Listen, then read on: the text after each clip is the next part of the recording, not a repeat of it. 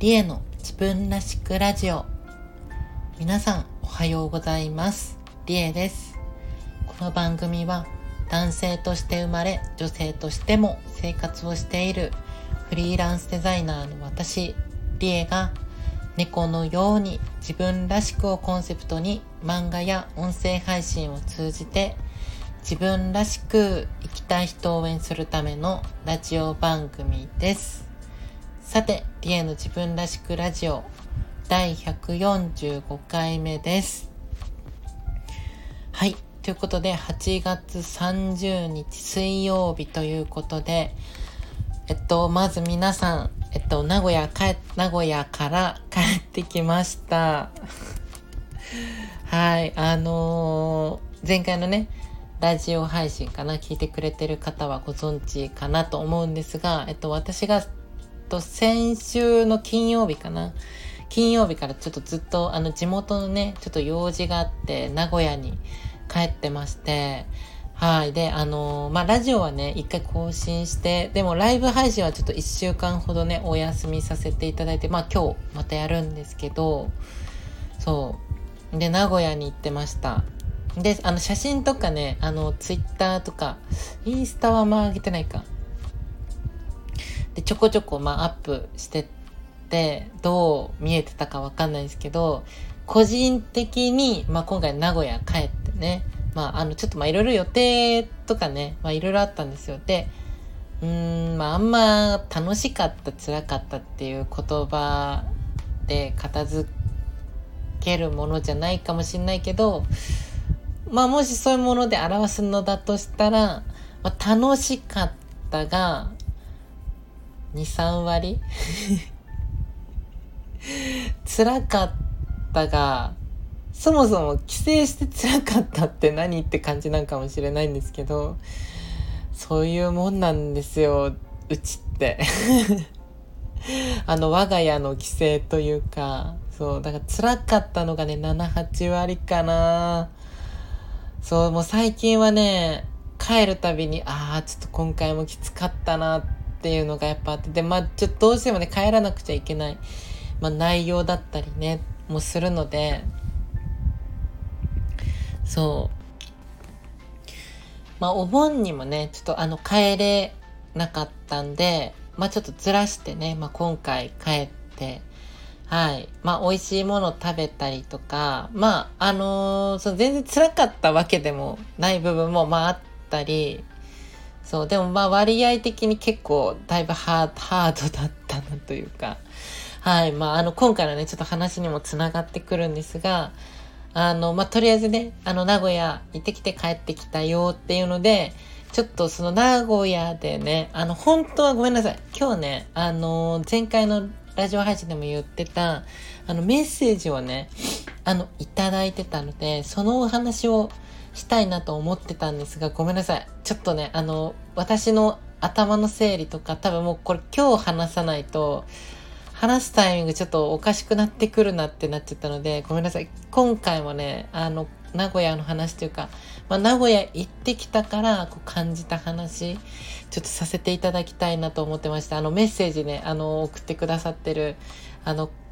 方いらっしゃるんですけど、ごめんなさい。あの、次回絶対、次回はね、あの、話せると思うので、あの、ごめんなさい。あの、今回はちょっとこっち話させてくださいということで、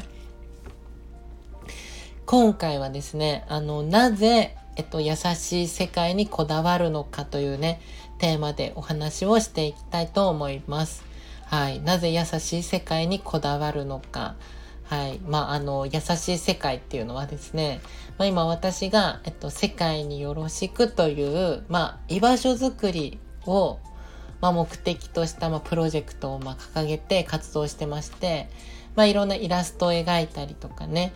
まあ、ライブ配信やったり、まあ、こういう音声配信とかイベントとかグッズ作ったりとか、まあ、いろいろしてるんですけど、まあ、最終的に、まあ、優しい世界っていうね、そのみんなが居心地がいいなって思える、その居場所、みんながこう帰ってこれる、お家でもなくて、学校とか会社でもなくて、自分のこの生活の中で一つの選択肢としてこう気軽に帰ってこれて、あ、居心地いいなって思える、そういった居場所づくり、みんなが帰ってこれる居場所づくりを、まあ、今行ってるんですよ。で、私はそれまあ優しい世界と言ってて、まあなので優しい世界をこうずっと作りたい作りたいってもう、まあある種もちょっと今ねできつつあるんですけどね、あの本当に芽が今出てきて、これからどれだけ大きくなっていくかなっていう、まあ、レベルには来たかなって思うんですけど、本当に優しい世界ね、うん、あのまあ話すの長くなっちゃうからもうあんまり言わないけど、本当になんだろうな、最初はえっとまあみんな、まあ、みんなのこと旅人さんって呼んでるんですけど、この中では旅人さんと私との関係性だったんですけど、気づいたら旅人さん同士のその横のつながりで、こうみんながねそれぞれがこう声を掛け合ったりとか、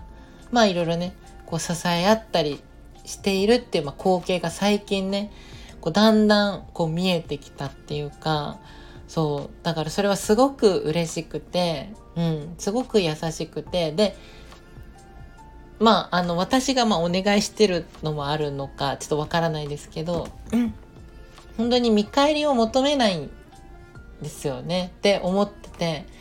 まあずっと言ってるけど、まあ、あの幸せ、優しさか、優しさっていうのはまあ一方通行で、誰かに届けたらもうそこで終わり、その後期待しちゃダメだよって言ってたりとか、幸せっていうものは巡るものなんだよって、直接自分にねこうすぐ帰ってくることはないかもしれないけど、いつかそのね幸せを誰かに届けて、でまたその幸せを受け取った人がその次誰かに届けてっていう連鎖が続いていったら、いつか自分にも帰ってくるってまあ私はね信じているので、うんまあ、っていう、まあ、そんなね幸せがこう巡ったりとか、誰かをこうねもう無条件で手放しでこうねあの支えてあげたいとか、声をかけたり何でもいいと思うんですけど、で言えたりとか、こう他人をねこう否定しないで、別に強く肯定もしなくていいと思うんですよ。本当にいろんな人たちがいて、ただただおのおのが好きなようにこの世界に、この居場所に触れてて居心地いいと思ってくれて、明日も頑張ろうって思えてくれたらいいなって思う、まあそんなまあ、居場所づくりをしてて、でちょっとずつ出来上がってまして、でまあじゃああのー、まあ淡々と言ってるじゃないですか、私この優しい世界を作りたいってね、優しい世界優しい世界みたいなそうじゃあなんでリエさんってそんな優しい世界にこだわるのかっていうお話をちょっと今回したいなと思いまして、でちょっとなんでじゃあその名古屋に行ってきたこととこれが関係するかっていうとですね、今回やっぱ地元に戻ってやっぱ改めて再認識したんですよ。やっぱりこの優しい世界は必要だっていうこと、まあ言い方を変えるとみんなにとってというんですかね、みんなというか人人にとって帰る場所がある、居場所があるっていうのはやっぱり必要だなって強く感じたんですよ。今回名古屋に帰ってやっぱ改めてねそう思って、まあ、じゃあなぜその優しい世界はそんなにも必要なんだと感じたのかって言いますとね、あの言いますとあのー、まあやっぱりこの私のその環境ですよね、生きてきた環境だったり、まあ今回もそうなんですけど、その家庭環境だったり、まあその過去ですねを振り返ってみたときに、やっぱそれだけその優しい世界とは真逆の世界、うんまあだからなんて言うんだろうな、優しい世界の逆だから優しくない世界というのか、うんをこうまあ自分で言うのもなんだけど、こう結構見てきた過去の裏返しがやっぱこの気持ちにすごいつながってるんじゃないかなってまあ思っているんですよね。うん、そうだからまああのー、まあ、優しくない世界、まあ、私がじゃあ過去にどんな世界をこう見てきた、経験してきたのかっていうのをね、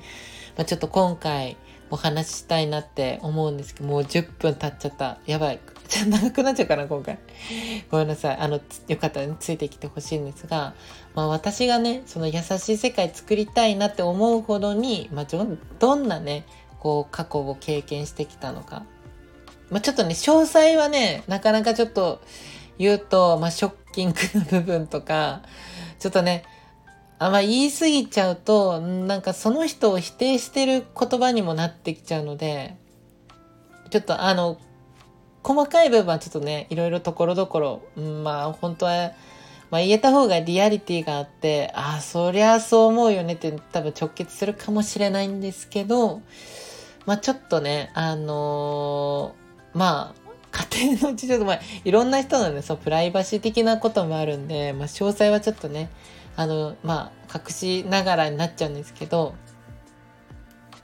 まあ、まずですねあのまあ私自身がですね生まれて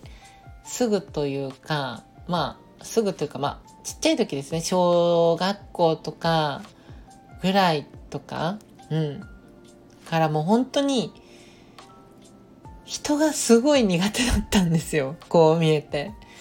そうであのまあ今思えばあの人が苦手、うん、まあイコール嫌いとかっていうわけじゃなくて、あの逆に多分ね人に興味がありすぎたのかなって思ってて、でもよくわかんないじゃないですか、そんなまだ成長段階だし人の自分のことすらよくわかってないのに他人にこう興味があったりとか、でもすごく知らないことが多すぎて、多分そういう意味で人がすごく苦手だったんですね。情報量がものすごくて、でもすごく気になってる存在ではあって、その人っていう存在がそうだからすごく苦手意識があって、なのでこう人と喋る時ももうまず相手の顔を見て喋れなかったり、こんなに喋れなかったし、そもそもそうで、まあ、別に友達はねあのいなくはなかったんですけど、まあ、やっぱそんなあのー、まあこうメンタル状態というか、やっぱりすごく人が当時苦手だなっていう意識がすごくあったので、まあ、心からその輪に溶け込めてたかっていうと、まあ、ちょっと怪しいなって、まあ、思う部分もまああったりとか、まあ、あと転校もしたんですよね、ちょっといろいろまあお家の都合で。そう一回転校もしてて小学生の時に、まあなのでちょっとね環境も変わっちゃったこともあったりとかっていうので、そうなんかこうせっかく慣れてきたと思ったらまあ新しい環境で、まあ仕方ないんですけどね。うん、そうまあっていう感じで。で中学とかになるとあのー、まあちょっと。うんまあ、いじめ的なのですかね、まあ、そういったのが、まあ、原因もあって、まあ、一時的に、まあ、不登校に、まあ、なったりとか、まあ、してて、であの、まあ、話ね、まあ、ちょっとあの、まあ、行ったり来たりごめんなさいしちゃうかもしれないんですけど、そのやっぱ人って生きていく上で居場所、帰る場所があるってすごく大事だと思っててるんですよ。私今の私はね、当時はそんなこと全然分かんなかったんだけど、今となってはすごく大事、必要、人が生きていく上でそう帰る場所、心落ち着けれる場所がある、逃げる場所っていうんですかね、すごく大事なんだなって、まあ、今は思ってて、でまあっていう今の自分からそう過去の自分を見返した時に、その当時ね、まあ、そのいじめをまあちょっと受けてたりとか不登校になっちゃってたりっていう状態の私の、じゃあその帰れる場所っていうのがどこにあったかっていうと、まあ一応家なんですよ。まあもちろん不登校にもなったわけなので、別に学校にその自分の居場所があったってわけじゃなくて、そうまあ家じゃないですか。で家にまあ引きこもるというか、ちょっともう本当に体調崩しちゃってて、メンタルがやられて、そうで寝込んだりとか、まあ、してた状態なんですけど、まあ、それもね一応あの克服というか、まあ、あの立ち直りはするんですけど、あその時はお家がリエさんにとって心の拠り所、居場所だったんだねって思うかもしれないんですけど、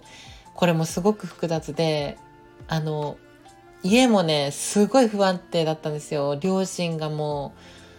うなんだろうな、まあ、毎日とは言いませんがよく喧嘩してたり、その一時期あのもう別居状態、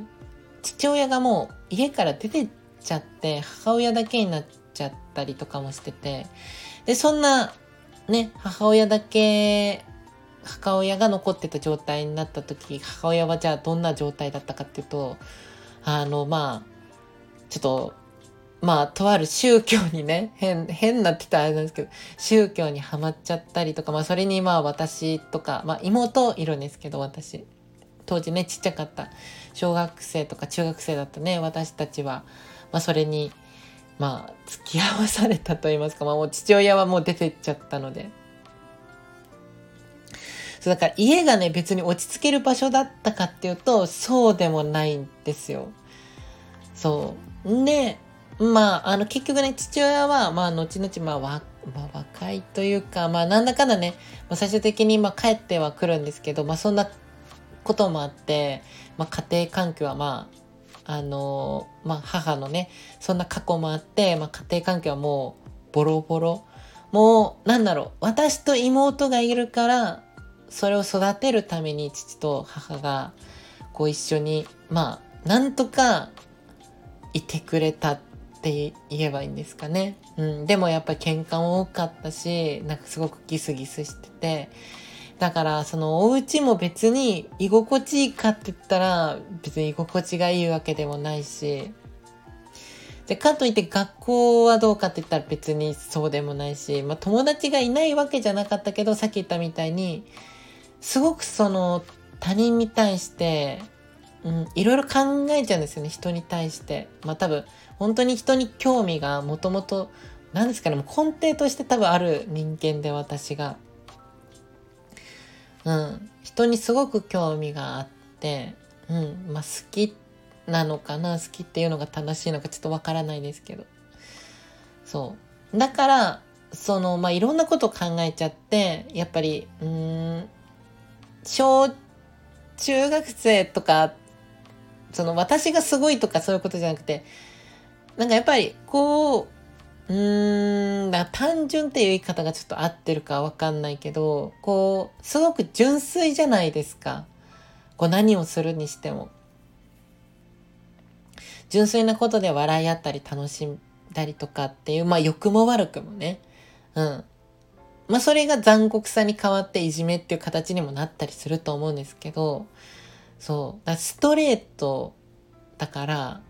そして私がやっぱり結構本当にちっちゃい頃からいろいろなんか頭の中で考えたりとか、あの子はこの子は何を考えてるんだろうとか、自分はどう見られてるんだろうっていうことをすごく考えながら生きてきた人間だったので、そうだからその家庭内とかもお父さんとかお母さんを見てて口挟んじゃったりすることとかあったんですよ。いやそれはお母さんおかしくないとか、お父さんどうなのってなった時も、そのまあ親からね、あの子供は大人の話にこう口挟まないのみたいな、まあ、言われたりとかして、でもなんかすごい納得いかない部分が、子供だってだから口出しちゃダメなんダメなのとか、なんかすごく納得がいかない部分とかたくさんあったり、まあそんな状態でまあ高校にもまあ入ったんですけど、まあともそんね結局高校にも入ってまあ友達もいたんですけど、まあ本当にまあそういった状況もあって心の底からその友達の輪の中で笑えたかって言ったら。なんかそうともなんか言い切れないというか、まあ結局高校時代の友人で未だに連絡取ってるって人って一人なんですよ。でその一人ももう小中高大学も行って、まあ、社会人、まあ、経験して、まあ、今に至るまでの本当に数少ない友人の一人なんですよ、その一人が。まあ本当にこの一人にすごく助けられた部分っていうのもめちゃくちゃあるんですけど、私の人生ね。まあ今回名古屋にも帰って、あまあすごくね、相談にもやっぱ乗ってくれて、支えになってくれた部分ってもあって、本当に、うん、もう友人っていう言葉が合ってるのかどうかもちょっとわからないくらいには、すごく、あの、まあ私自身ね、心も許してて、うん、いろいろ話し合える、まあ友人がいるんですけど、一人。そう。でもやっぱりその高校ってまだ出会ったばかりだし、そのね、今のその友人とは当時そんなに腹割って話せた関係だったかって言ったらそうでもないし、そう。で、まあなんかそのいじめられた、その、まあ、生い立ち経験もあったし、うん、だからなんかなんだろうな、その強くならないといけないのかなってすごく思ってたんですよね、この時期。まああの冒頭にも話してますけど、私はあの男性として生まれたので、でこの時はもう本当に男子高校生としてね、高校にも通ってたりしてたので、やっぱ強く男なんだから強く生きないといけないってすごく自分に言い聞かせたり思ってて、そうだからもう慣れてもないのになんかさ、ちょっと強く見せるためにこう、まあ、身なりとかさ、そう変えたりとかさそうもうなんか気づいて、なんか当時の写真とか 見, 見返すとさ、でなんでこんな眉毛薄いのみたいなそうもう本当なんかちょっとなんか半グレじゃないけど、でも別に内面はそうじゃないんですよ。もうそんないじめられてた過去とかあるし、そうで自分自身何やってるんだろうって思いながら、この時も生きてたから。でもそれが正しいのかもしれないっても手探りなんだけどね。男で生まれて強くあること、うん、が正しいって勝手に思い込んでて、そう。だからなんかこう、人の上にこう、立ってないといけないみたいな、強い自分でいないといけないみたいな、なんかどっか思ってて、そうだからまあっていう意味で、うん、まあそんな状態だからね、別に学校とか友達の中で、まあ無理してそれを維持してるわけなので、居場所があったかって言ったら別にそんな、うん、あったって言えるほど、うん、まあなくはないと思うけど、本当にもうなんだろうな、ちょっとした居場所っていうのはまあなくはなかった状態で、で、まあ、この時のね家庭環境もじゃあどうだったかっていうと、まあ、さっき言ったみたいに、まあ、あの一回ね別居したっていう過去もあるので、本当に今家庭環境もねだんだんこう悪化してきて、でまあ自分たちもね高校、妹もまあ高校生だったり年近いんですけど、で次のね大学進学とかの、まあ、お金とかかかったりとか、まあ、いろいろするじゃないですか。なのでまあそういった部分でも親にねこうストレスというか負担がこういってたりとかしてて、まあ、それもあってすごいもう本当に家の中が険悪なムードっていうか、そうなってて、だから本当にこうなんだろうな、こう帰る場所ってどっかの配信でも言ったかもしれないですけど、まあ、帰る場所に限らずなんだけど、何かいろんなことが自立して立てるようになるためには足がさんぼん以上私は必要だと思ってるんですよね。でも話をどっかでも多分させていただいたんですけど、だからまあ例えば人が生きていくんだったら、まあ私たちはにほん足ですけど、まあ、そこに自立する、うん、力っていうものがあるから、バランスを取るための力がさんぼんめの柱の役割になってて、だから立ってられたり、だけど力がない赤ん坊とかはその四つん這いでねよんほん足で立ってたり、その力が衰えたお年寄りは杖をついて足と杖でさんぼんなったりとか、椅子もそうじゃないですか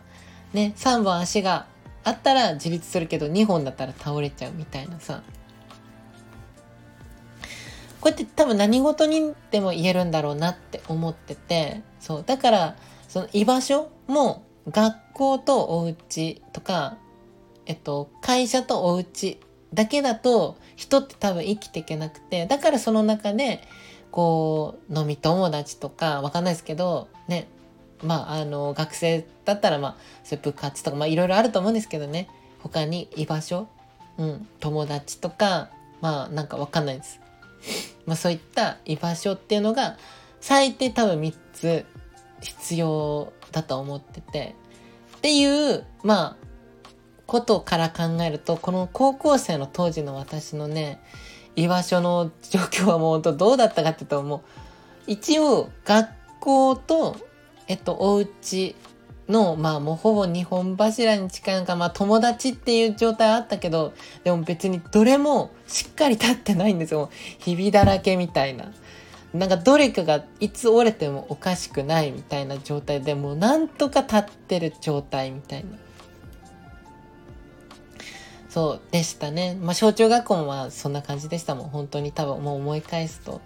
でまああのー、まあそんな感じで、まあ私はあの高校卒業した後にまあ浪人してあの芸術大学に、はい、入るわけなんですけど、でこの時にあのデザイナーを目指そうってまあ心に誓って、でそのためにはやっぱコミュニケーション能力がとても必要だなっていうのをまあちょっと感じたので、ここでねあのなってやっとあのこう人に対しての苦手意識の克服というか、まあ根底にはねやっぱ人に興味っていうのがやっぱあったから、多分これも克服できたというかそうのかなって思うんですけど、本当にいろんな人に喋りかけたりね、あのいろいろこう話したりとかっていうので、やっぱ根底が人に興味があったから、どんどんこっからはすごく人と喋るようになったんですね。そうでえっとまあで大学時代では時代には他にもあの恋愛とかもねまあしたりとかで、まあ、そんな生い立ちもあったので、あのー、自分がその自分がてか自分をこうね大事に思ってくれるパートナーっていうのはもちろん自分も大切にしたいなってすごい思ったんですよ。やっぱりそういう、まあ、過去生い立ちがあるから、この人自分のパートナーだけはもう第一優先でこう大切にしたいっていうね、やっぱりその過去もあったからさ、その思いがちょっと強すぎたんですよね多分。そう何でも許しちゃって、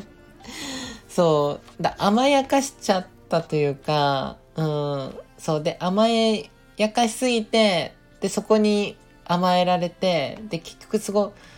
いいろん、いろんな人って言ったらすごいあれだけどそうあのもうほとんどの、えっと、当時お付き合いしていた方に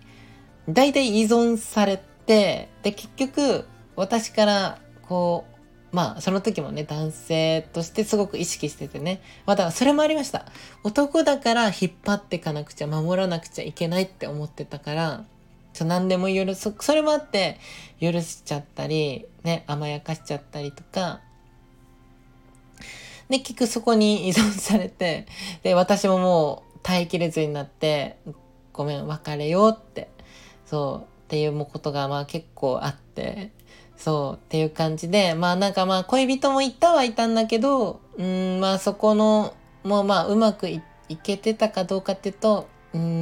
んっていうまあ、感じで、まあ無理をしてたわけですからね。私もその男としてこう何かしなければ支えなければって強く思ってたので、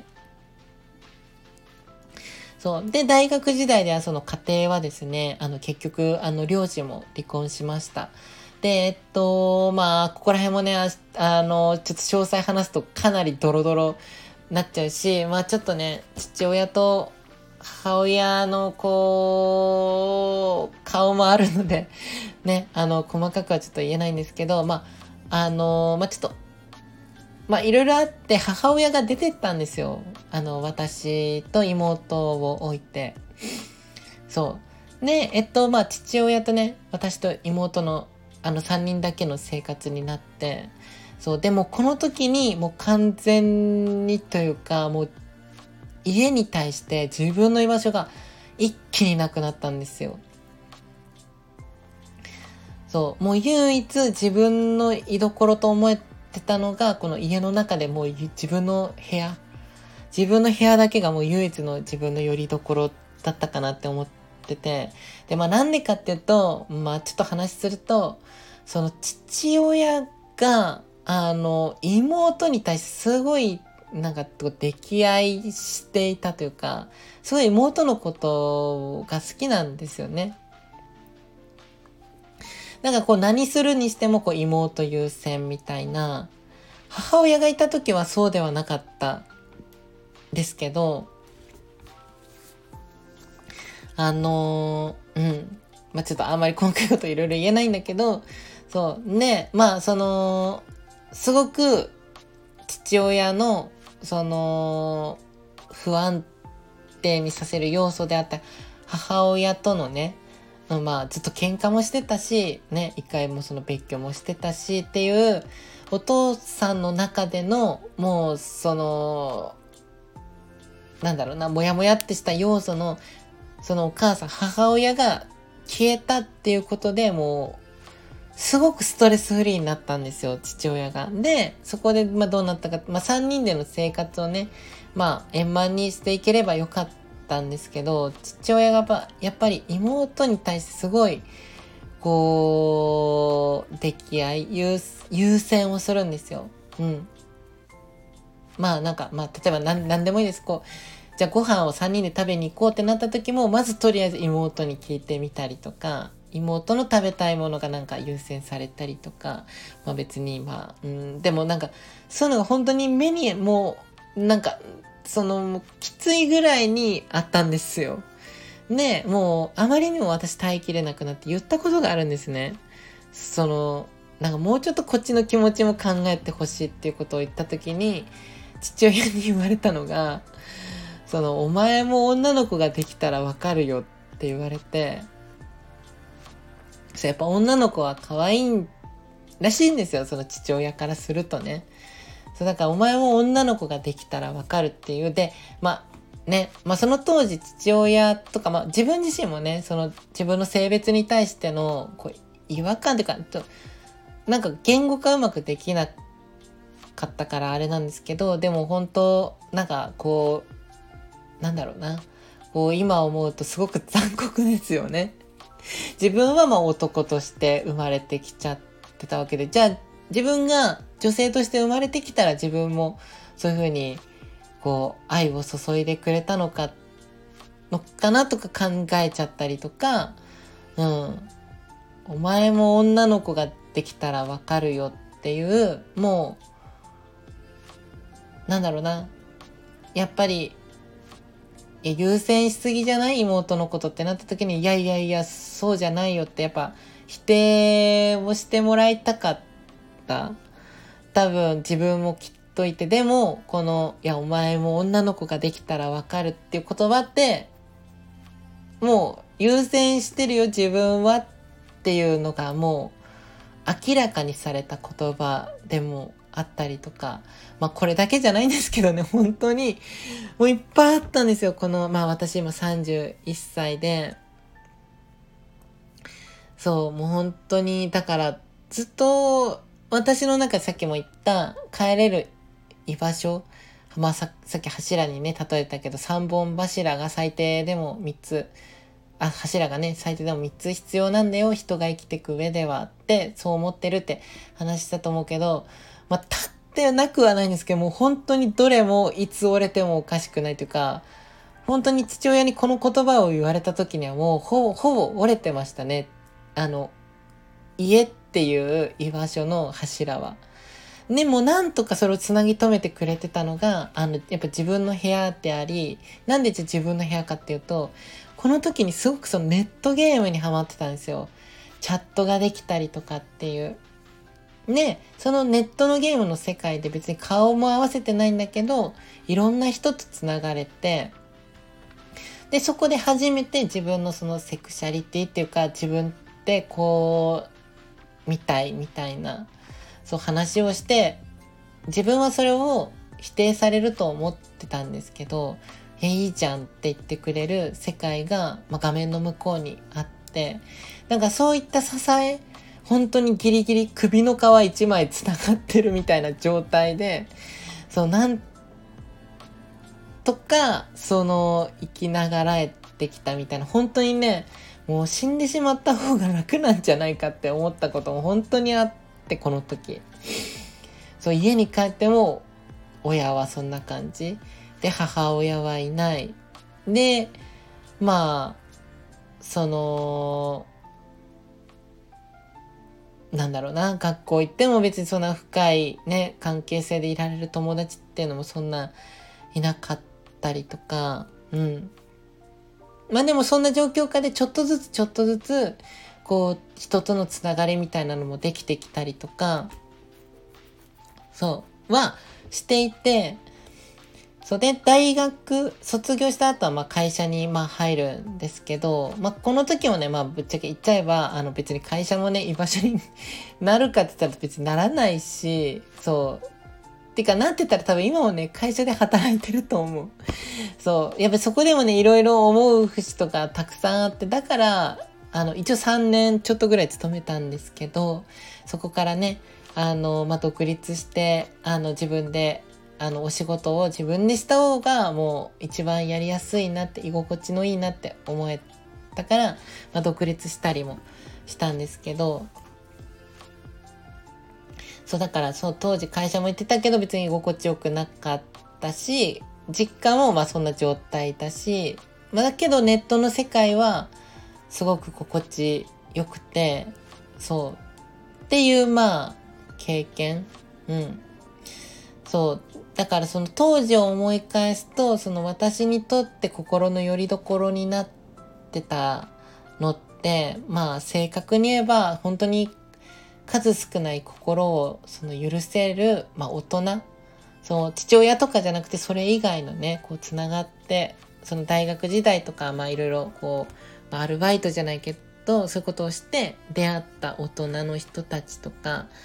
がまあほんと一人二人とか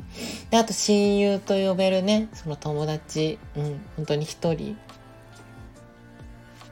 で、まああとネットかな、なんか顔もわからない、どこの誰かもわからない人ね、自分のお家の部屋の画面の向こう、もうほんとちっちゃいですけどね、そうまあっていうところでもう本当にそこら辺が自分の当時の、まあ、心の有り所、唯一落ち着ける場所がそのあたりだったかなって、まあ、思い返すあげるのであれば、そうだから本当ギリギリな部分で生きてきたけど、でもそのギリギリな部分をこうなんとかつなぎ止めてたってくれようとしてた人たちはでも必ずいて、そうっていう状態でまあ生きてきて。そうでまああのね、まあ、現在にいたり、あの今回もね名古屋に帰って、まあ、あの今回はその離婚した父親があの再婚したんですよ実は。そうまあそこんなこと言っていいのかちょっと分かんないですけど、そうであのまあ再婚してねこれまで住んでた家もまあなくなるんですよ、ちょっともう引っ越すっていうことで、うんまあ私もずっとそのねあの自分の部屋が唯一心落ち着ける場所だった。ね、そのその部屋があって実家もこう、まあ、引っ越すということでなくなったりで、まあ、父親もね再婚相手の人できてで、まあすごい揉めたんですよ、これがまたちょっとねそうちょっと結構まあ理不尽な内容で揉めて、そうで本当にまああの冒頭に言ったけどあの辛かった部分はそれかな、今回ななはちわり今回戻ったけどちょっと辛い思いしてちょっと帰ってきちゃった部分もまああってで、うん、まあ話戻るけどね、まあ、今回あのなんでじゃあ優しい世界にそのリエさんがそんだけこだわるのってなると、やっぱりその私の経験からしてそういう優しい世界こう生きてるこの自分の人生というね環境下の中でやっぱりその心を落ち着けれる居場所っていうのは絶対にあった方がいいなって思ってて、うん。で、優しい世界を作りたいみたいなのっていうと、なんかちょっと偽善っぽく思われるかもしれないなってまあ思うんですけど、まあ、言葉的にね。でも私はこれもう全然偽善じゃないって思ってて、だってその居場所がないともう生きていけないって思ってるから、本当に人って。で、私も本当にあのネットの世界が欠けてたら、もしかしたら本当に生きてないかもしれないし、今友人がね、そう唯一の友人が一人いなかったら、もしかしたら今生きてないかもしれないし、そう、あの部屋がなかったらとかってすごくね、なかったらな、どうだってたんだろうなって思うとすごく怖いなって思うし、そうだから全然偽善だと思わないですよ、この優しい世界。もう絶対に生きていく上で、そう衣食住みたいな感じで絶対に生きていく上で人間にとって必要なもの、要素だと思ってるから、でそれをすごく強く感じた人生だなってこう思い返して、でやっぱり今日今日っていうか今回名古屋に帰っても感じたし、でやっぱ自分も何より自分自身が一番やっぱ今でも必要としてるんですよ、そういう居場所。自分にとっての居場所でもあるし、みんなにとっての居場所でもあるし、絶対この世界に、この優しい世界ってもう絶対にいるんだろうなって、じゃないと生きていけないんだろうなって思うから、そうだから優しい世界に私はこれだけこだわってる。うん、でまあじゃあなんでそんなにこだわるのかって言ったら、まあその逆をね、うん、まあもっといると思うんですよ、もしかしたらね。てかまあもうそれを多分もっと経験してる人がいたら、もしかしたらもう生きてるかどうかも難しいのかもしれないですけど、でも私はギリギリのとこでね、あの死に至る前にこうね、その要所要所で誰かが手を引っ張ってくれて止めてくれて、そうでもその優しい世界とはね真逆の世界をすごく見てきて、居場所がないことの恐怖っていうか恐ろしさっていうのもすごくこう見てきたから、そう優しい世界ってやっぱ欲しいな、作りたいな、自分にとってもみんなにとっても絶対これを必要としてる人がきっといると思うから、そう作りたいなってそう思って、だからこの優しい世界にこだわるっていうのはそういうことなんです。はい、そうそう、なんかもっとね、あの詳細な部分でこうこうこうだからこういうこと言われたりとか、こういうことがあったからその優しい世界作りたいって思ったって言えるとまあベストなのかもしれないんですけど、まあでも詳細なこと言うとね、あのいろんな人とか、まあそこ父親とか母親とか、まあ本当にいろんな人を、まあ誰かを蹴落としちゃう行為になりかねないので、そうそれはしたくはないし、うーんすごくね、あの矛盾してるかもしれないんですけど、そんなね今回めちゃくちゃ辛い思いをして帰ってきた私ではあるんですけど、その父親に対してにもすごく感謝をしてるんですよ。うん。でなんでかって言ったら、やっぱりもうすごいムカついたしイラってしたし嫌だなって思ったけど、今回もね帰って。でもそれでも感謝したいなって思う理由は、やっぱりそのすっごい嫌な思いをしてきたけど、それがあったからこの世界を作りたいって思ったしね。でそのおかげで活動をしていたらみんなにもこうやって会えて、みんなの笑顔がああいったね会場でも見れてね、高校生とかね、こうにじゅう代さんじゅう代の人とかで、もっと上の世代の人とかね、全然その性別も年代も生きてきた場所も全然違う人たちがここにね一つの共通のもので出会って、みんながなんかそこで私の前で笑顔で笑ってるっていう、やっぱあの光景がやっぱ今でもすごい脳裏に焼き付いてるんですよ。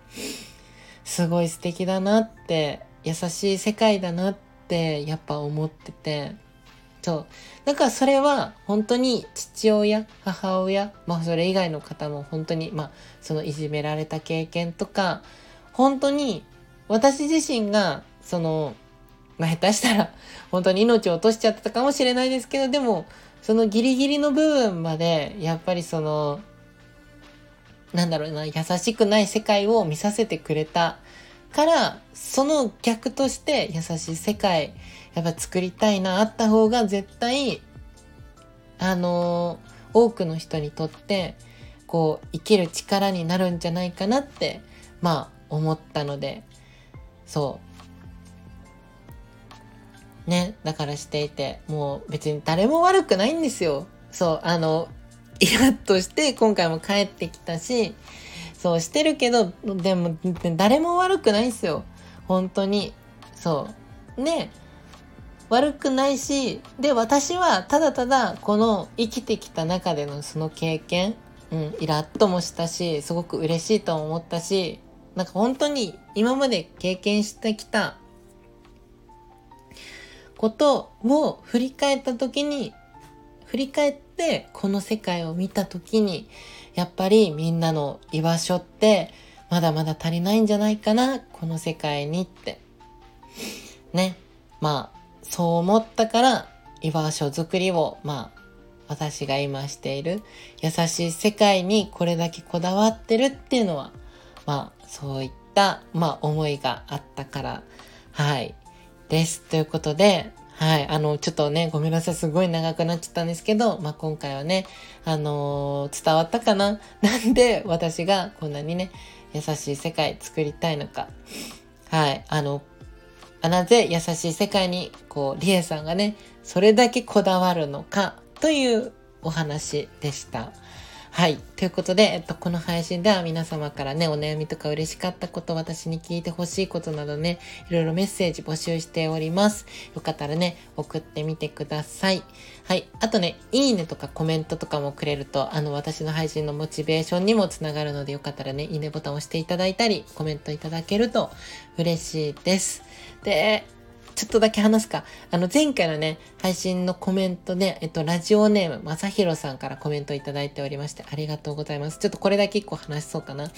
あのアクキーの使い方、投稿の仕方よくわかりました。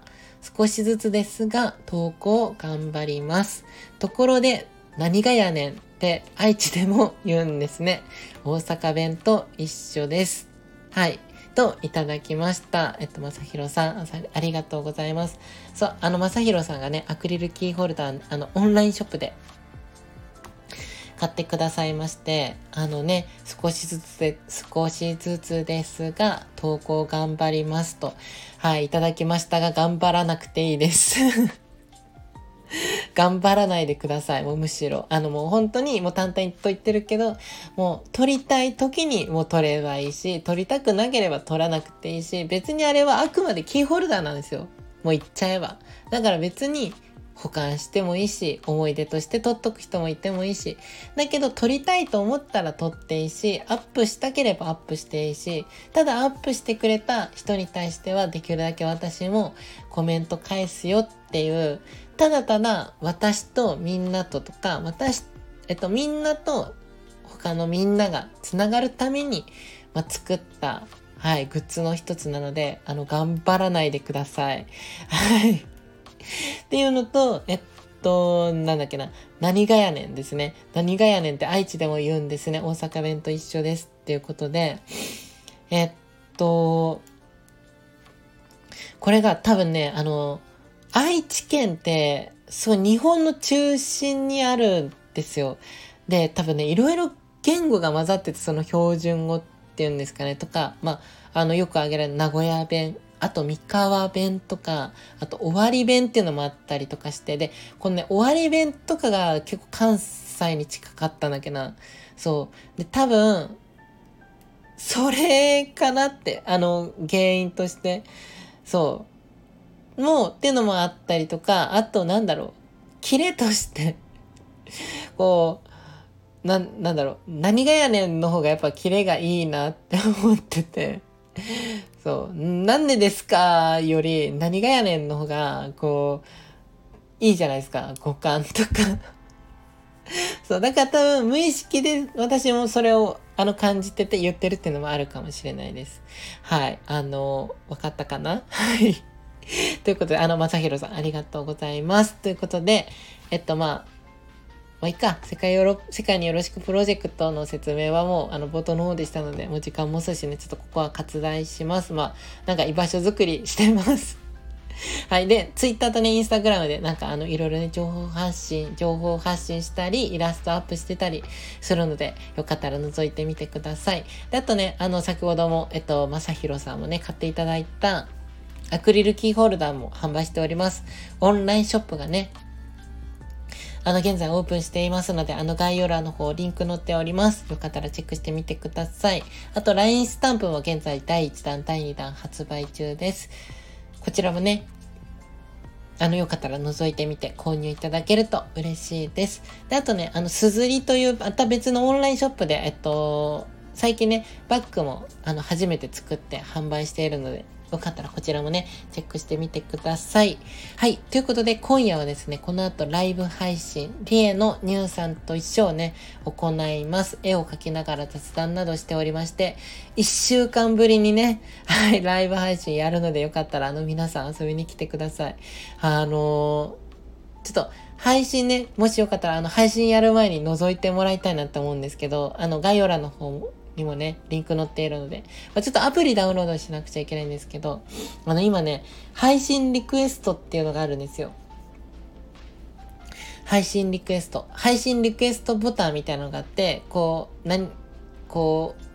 う、リスナーのみんながこんだけ配信してほしいって言ってるよ、みたいなっていうのがあって、まあ一人何回でも押せるんですけど、それでね、今配信リクエスト、あの現時点で今ね、今、あの、あれです。ごめんなさい。今、あの、愛知から帰ってきて、今夜中のもう今さんじなんですけど、現時点ね、えっと、じゅういちまんせんひゃくじゅういっけんのね、あの、配信リクエストが届いてて、何をやってるんだろうっていうみんな。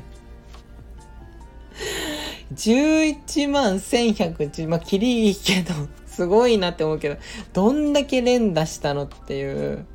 そうだし、あの実は私あれなんですよ、じゅういちまんいくギリギリ手前ぐらいで一回ライブ配信やっちゃおうかなって一応思ったんですよね。そうだってこんだけ押してもらってるからってだってみんながこんだけ押してるからだライブ配信やりたいよっていうのを言い訳にじゅうまんを阻止しようかなって一瞬頭をよぎったけど、結局タイミングなくてね、そうできなかったんですが、ほかっといたらまさかのじゅういちまんせんひゃくじゅういっけんのね、はい、配信リクエストいただきましたはい、ありがとうございます。これね、次配信しちゃうともう消えちゃうので、あの皆さんよかったらね、あの覗いてみたり、よかったらあのスクショね、撮ってってください。私も撮りました。はい、あの押してくれたね、皆さんありがとうございます。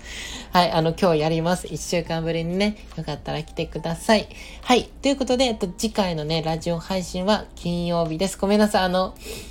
メッセージね、いただいてる方、次回はあの、話せると思うので、よかったらね、聞いてみてください。はい。ということで、引き続き、みんなで自分らしく生きれる世界を作っていきましょう。はい。それでは、この辺でお別れです。すいません。もう、やばい。今日いちじかん近く話したし、ちょっと待って、今さんじでこれ、聞き直したらもうよじだな。頑張ります。はい。ということで、えっと、じゃあ今日も猫のように自分らしくいってらっしゃい。